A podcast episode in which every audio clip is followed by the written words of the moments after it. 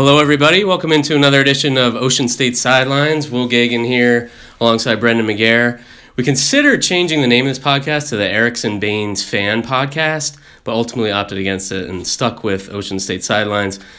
But we will begin before we talk about all the hoops that are going on with the performance by one Erickson Bans of Shea High School. If you hadn't heard about it yet, it was uh, it was pretty insane. 57 points on Tuesday night in a win over Tolman, no less. Crosstown playoff game. Uh, just one of the great performances in Rhode Island high school basketball history. Oh, that's without a doubt. Well, you know, just to maybe set the table here. Usually, I keep two running scoring sheets. For this game, I used end up using four. Yes, that's that's a lot, and that shows you just how productive Erickson Bans was. Fifty-seven points, 18 total field goals, only nine free throws attempted. He made wow. eight. That tells you some players they usually get a bulk of their points at the free throw line. Yep. He did everything virtually from beyond the three point line. Yeah, just unbelievable. Yeah, sound effects. Yeah, sound effects for the Erickson Bans podcast. he, he, he, definitely merits it, but uh, you know it's just an out of worldly performance. That's probably the best way to describe it. He had 32 points at the break, and then he just kept pouring it on, pouring it on, and you know what makes this different, and you touched upon the first point. It was against Tolman, yep. your crosstown rival. It was a there was a spot in the D two semis at stake, and the environment. You know, it was very very loud in there. People were cheering. It was you know, it was almost like an AND1 mixtape tour at times. That kind of crowd, but you know when you size it up and, and try to compare it to different players, you know, it's hard to like think that anything surpasses that. Yeah, I've sir. I mean, I've been doing this about twelve years, and I have not seen anything like that. I was kind of racking my brain. I think the best individual performance I saw basketball wise was Celia Tomlinson. South Kingstown girls basketball had forty points and something like twenty rebounds in a game a few years ago. But I had not seen anyone approach fifty points. Uh, and to get 57 in a 32 minute high school game is just unbelievable. It really is. And that's the other thing too. I, I was talking with uh, Christina Battistini, the uh, former classical girls basketball all-stater, now the Mount St. Charles girls basketball coach. She made the good point that about maybe 50% of the game, Erickson's on defense. Yeah. And for him to score that much efficiency, you know, if we want to break it down like KenPom and everything, like points per possession right. and everything, would, I'm sure it'd be very impressive. Yeah, absolutely. I mean, you're looking at what, four points a minute if you're if you're looking at it like that. Yeah. If he's if he really is on defense for half the game, just a, an incredible performance. So congratulations to him and to Shea uh, on that on that great game. I don't think we'll see anything like it again. No, and sure. I think uh, a lot of the coaches I talked to yesterday um, just said that you know it might be another like twenty years before we see absolutely. something like this. Yeah, yeah, tremendous performance by him. He's always been a high scorer. I mean, he's the highest scoring guard, highest scoring player in the state this year. And he's had big games, but just to, to do that, that's a legendary performance and to do it on that court where traditionally there's not any deep corner shots. You know, you've been yeah. to the cage, Will, where yep. you know you yeah, really can't shoot beyond the three point lines in the corners. Everything has to be top of the key or at the wings. Yeah. You're kind of very limited in terms yeah. of the spots you can score at. And, you know, Erickson, to his credit, he just kept going to his spots, going to his spots, and you know what? He found uh, the net every time. It worked. Salute. Big time salute so many sound effects here. Oh, that one doesn't really work. But anyway, we'll move on to uh, hoops uh, semifinals. The big picture. We're, we're in the divisional tournaments now for high school. Uh, and we'll start with the girls who get going as we're recording this on Thursday morning. The semifinals begin tonight. Uh, looking at Division One, pretty uh, a lot of chalk in all these brackets. Uh, Division One, there was a slight upset with Johnston beating Barrington 61 60 in the quarterfinals. Johnston, the five seed, Barrington, the four. Uh, that continues uh, what could be a little bit of a, a magic run for uh, Chris Corsinetti, the Johnston coach, head coach, been a head coach for a number of years and was a long time assistant coach before that. Uh, they'll take on LaSalle tonight and see if they can keep that that run going. So that that game is at East Greenwich, 5:30. Johnston uh, taking on LaSalle, the top seed. Sal beat North Kingstown 51 34 in the quarterfinals. On the other side of the bracket, South Kingstown, the two seed, taking on St. Ray's, the number three seed. That follows the uh, LaSalle Johnston game, so that's 7:30 at East Greenwich High School. Uh, two, I, you know, I think should be two pretty good games. I'm intrigued by that LaSalle Johnston game. LaSalle has kind of been untouchable lately, but uh, maybe Johnston can can get him. And then so South Kingstown and St. Ray's uh, played a really good game in the regular season, and two really strong defensive teams. Yeah, yeah, that LaSalle team, uh, you know, they were uh, kind of uh, dealt a tough blow, scoring only 20 Mm-hmm. points in a loss to St. Ray's last month, and but they've come out like gamebusters in traditional LaSalle manner. And St. Ray's, you know, they got the size down low with Amaya Dowdy. Will that be uh, a key advantage for them tonight? Yeah, yeah, very much could be. South Kingstown, I think when they played in the regular season, South Kingstown was down big in that game, came back and won. Uh, the Rebels looked pretty impressive uh, in a 20 point win over Portsmouth in the quarterfinals. They, they started that game on an 18 to 2 run. So they're rolling and looking for a rematch against LaSalle. They did not play well the first time they played, uh, so they'd like to get another shot at them. Looking at D2, we have Scituate and Classical in the first semifinal at North Kingstown tonight. That's at 5:30. Westerly and Coventry in the second semifinal, 7:30, and that is the one, four, two, three game. So no upsets uh, through in the quarterfinal round of the D2 bracket. Um, top seed Scituate looking to get the win. Yeah, that's uh, like we said, Will, at the top. You know, a lot of chalk, a lot of chalk, and uh, you know, we'll see if uh, Scituate and Westerly can get through their respective tests to create a one versus two matchup on Saturday. Yeah, Scituate's been really impressive. Uh, I saw Westerly earlier in the year. Megan Albamonte, one of the better players in the division. Uh, she's really strong. Coventry down from D1 this year and has played really well in D2. And Classical's been really good too. They and they they blew out both their uh, playoff opponents so far. So they'll be looking to keep it rolling against Scituate. And then the D3 bracket uh, Thursday night at Johnston High School. Again, all all chalk in that bracket. Tolman against Burrillville. Tolman's the top seed, and then Central and Pilgrim the two and the three seed. Yep, uh, we'll talk about that Tolman Burrillville game. Uh, great job this year by uh, Walter Bunky Gonzalez uh, after a couple years struggling up in D2. You know, they uh, played Pilgrim earlier this year, actually one of the few losses that Tolman had. Burrillville and Tolman last played in December, with uh, Tolman prevailing by about 15 points or so. So we'll see if uh, can close the gap with a uh, trip to the D3 finals at stake. And those final games are going to be Saturday up at Rhode Island College. It's a triple header up there, um, so that should be a uh, big day, busy day of basketball. Looking at the boys brackets, semifinals are Friday and uh, championships on Sunday at CCRI.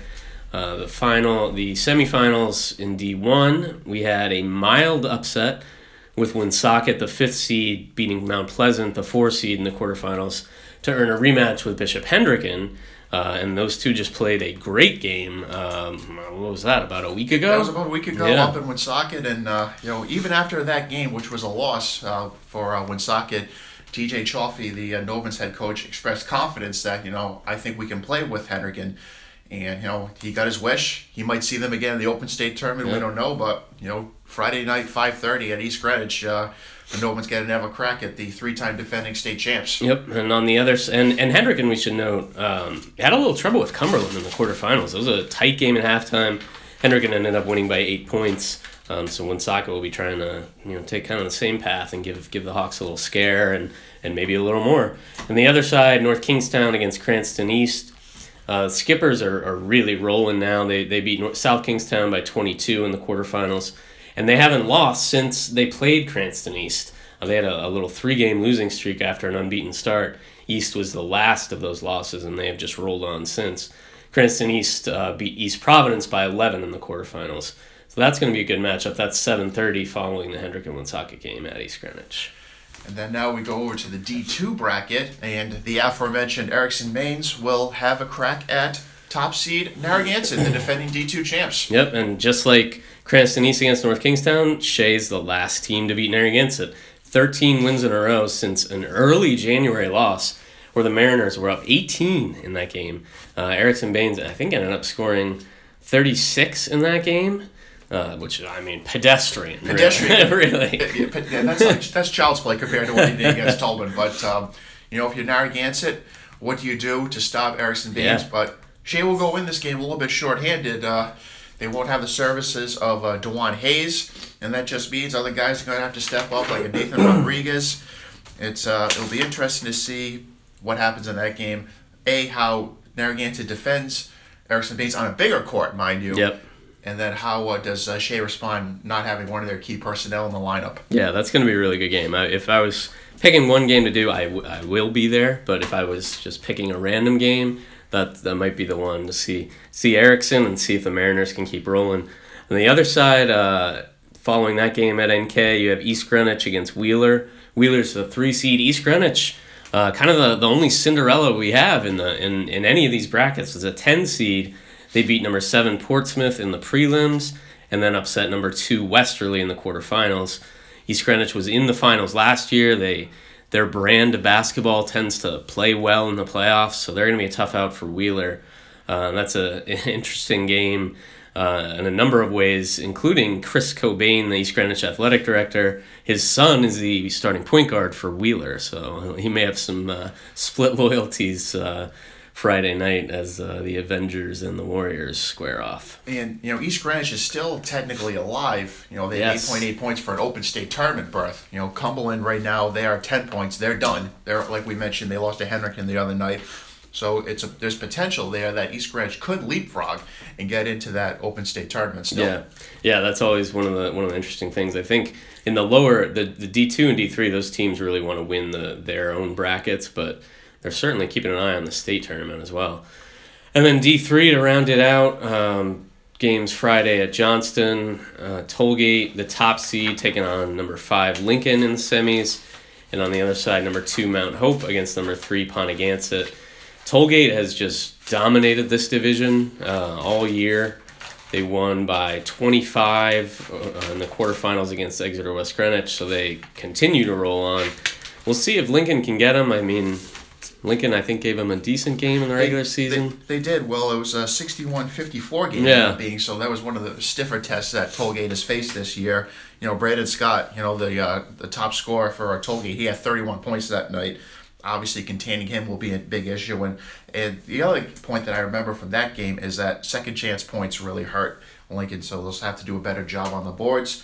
You know, my wild card in that game, Octavio Bretto, the sophomore guard from Lincoln, he came up with 10 points after foul trouble, kind of uh, decimated the Lions lineup.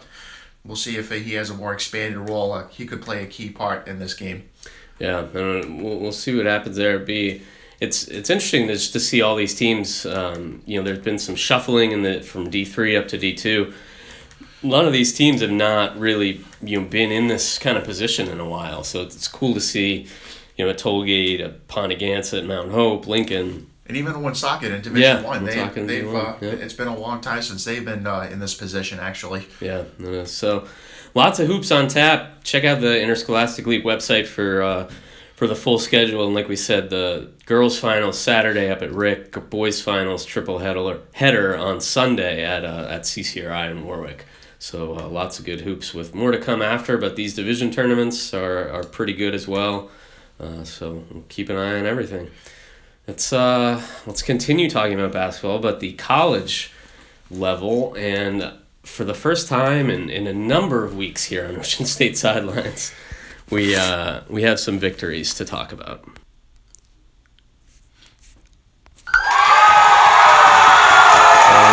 So yes, that's uh, more more sound effects. Uh, yes, some victories. We had a uh, URI snapping their five game losing streak uh, with a win over George Washington, and PC getting off the schneid uh, on the road with a victory at Butler on Tuesday night. Uh, you know these teams are have obviously struggled. It's been a rough rough winter for them, but still opportunities to make a little run and make things interesting. And I think they both really needed victories. Absolutely. I think you- looking at both programs right now, we're getting down towards the end of the regular season. It's about establishing momentum going into their mm-hmm. respective con- conference tournaments. Yep. You know, they're probably going to be lower seeds. They're probably going to have to do a lot of heavy lifting to get to their respective championship games, but you want to be playing well, and this was a good start for them. You know, URI beating GW and Providence uh, outlasting Butler in overtime. Yeah, the that URI game. Uh, I mean, George Washington has has really struggled. They're eight and twenty on the year, four and eleven in A ten play. So that's you know a caveat. I I don't think it really matters. I, I don't think you you take much from it in terms of URI. Can they play like this again? I, I don't think that that you, the game can't give you that kind of information, and URI hasn't really gotten that information from any game because they've been so inconsistent. But regardless of who they're playing, GW, anybody, the worst team on their schedule, Little Little Sisters of the Poor, Narragansett High School, uh, they needed a good shooting performance and they needed some confidence, and they got both. Uh, out of that, they ended up shooting 54% from the field. They made 10 of 21 three pointers there's at least now for URI the beginnings of maybe breaking out of that slump because uh, it wasn't going to happen without a game like that to just kind of take away the bad feelings, take away the the losing skid, take away the lack of confidence, and that they they did that at least. Yeah, and you know PC was coming off a three game homestand where they went uh, actually one and two. They got blown out by Xavier, and then you know just got manhandled by a very good Marquette team, and then for them to go on the road and we're in position to like close out the game in regulation. They kind of let it slipped away, but to regroup in overtime, it's kind of been like a Jekyll and Hyde kind of a situation for PC. You don't know which one's really going to show up, but the one constant through everything this season, or maybe since the middle of January, has been the play of Nate Watson. Yep. At a time, Will, when teams like to just have their bigs stretch the floor, have the six foot nine guys shoot threes. Nate is really a throwback. You know, he's dominating down low. The other night, he was eight of ten from the field. Mm. That's very impressive. You know, yeah. granted he, you know, you have to have sheer power and strength, but he also has a nice touch around the basket. That's one thing that's kind of stood out. He can go with his right hand, his left hand. He can also get to the free throw line. If PC is going to do anything down the stretch here and going to the Big East tournament, he's going to play a large part of it. You know, it's been such a guard-oriented PC team over the last several years. And then for, to make this transition to a low post game, it's almost like they're the uh, outlier yeah. in this college basketball world we live in right now. Yeah, they really are. But hey, I mean, like you said, it, it works for them when, when they get him the ball. Uh, things generally go well. So PC has two games left in the regular season. You know, it's an opportunity to finish pretty strong. And they get Creighton on the road obviously tough on the road, but uh, a team that they can certainly hang with. And then they close out with, with Butler again, uh, just a little over a week after facing them on Tuesday. So a chance to head in with a little bit of momentum. As for URI, they are on the road, a tough one, very tough one, Friday at Dayton. Uh, we'll see if they can kind of build a little bit on what they did against GW and, and hang with the Flyers.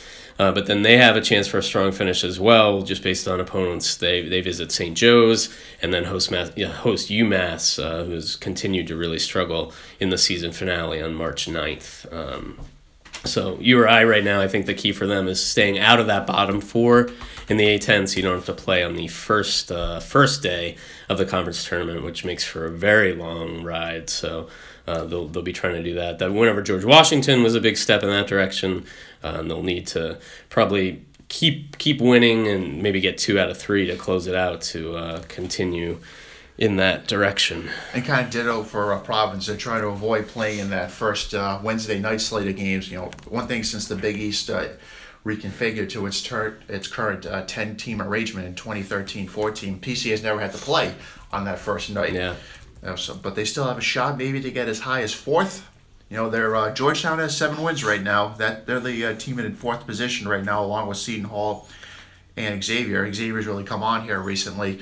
PC has six wins, so they're still knocking on the door for a potential uh, upward to maybe four or five seed. And given the way that the season has played out for the Friars, the up and down nature, I'm sure Ed Cooley would gladly take that going into New York, a place that Friars have traditionally played well under his watch. Yeah, absolutely. And we'll also give a quick uh, quick mention to Bryant and Brown, who are also playing well. Every college basketball team in Rhode Island is playing well. We've been waiting for this all week. Yeah, we really have. Positive news. Yes. Here uh, Bryant picked up a two wins in a row over Wagner and Mount St. Mary's. Really took advantage of a, a little home home swing, their last homestand of the season. Um, so they put themselves at 10 and 17 overall, 7 and 9 in conference play, and had trending toward or toward an, an NEC uh, tournament bid, which is is sort of the goal for them. And Brown uh, has won three in a row, beat Columbia, beat Harvard for the first time in a long time, and then beat Dartmouth. Um, so they've got four games remaining, trying to get into that top four in the Ivy League tournament. Yeah, but just about Bryant, uh, you know, good for them. Uh, Jared Grasso, you know, I think if he would look at this season as a whole, I think he would look at it as, as a success, not from a wins and losses perspective, but a team that has kind of taken on the demeanor of its coach, where you know they're fighting, they're scrapping. They, they might get knocked down, but they're also willing to get back up. You know, they could have easily folded heading into that final stretch with the two home games, but they responded with uh, two victories. Now they have a chance to maybe move up and improve their seeding for the NEC tournament. And we'll conclude with some quick congratulations for uh, Championship Saturday this past weekend. Congrats to the Bishop Hendricken boys swim team, won another state title. The Barrington girls, who claimed that title. And on the wrestling mats, the Brandon Mello wrestling mats, Bishop Hendricken uh, won that crown as well, knocking off defending champ Ponaganset, who finished in second. I'll give a quick shout out to uh, Tyler Lutz, the Lincoln High freshman. He was victorious in the boys 500 freestyle this past Saturday. Uh, obviously, a swimmer to worth uh, that will worth watching in the years to come. Absolutely. Everybody, everybody gets applaud here on Ocean State Sidelines on the Erickson Bans fan podcast. All right, that's going to do it for us. Thank you for listening. Enjoy the hoops this weekend. We'll be back to recap it all next week and look ahead to the state tournament. Thanks again, everybody.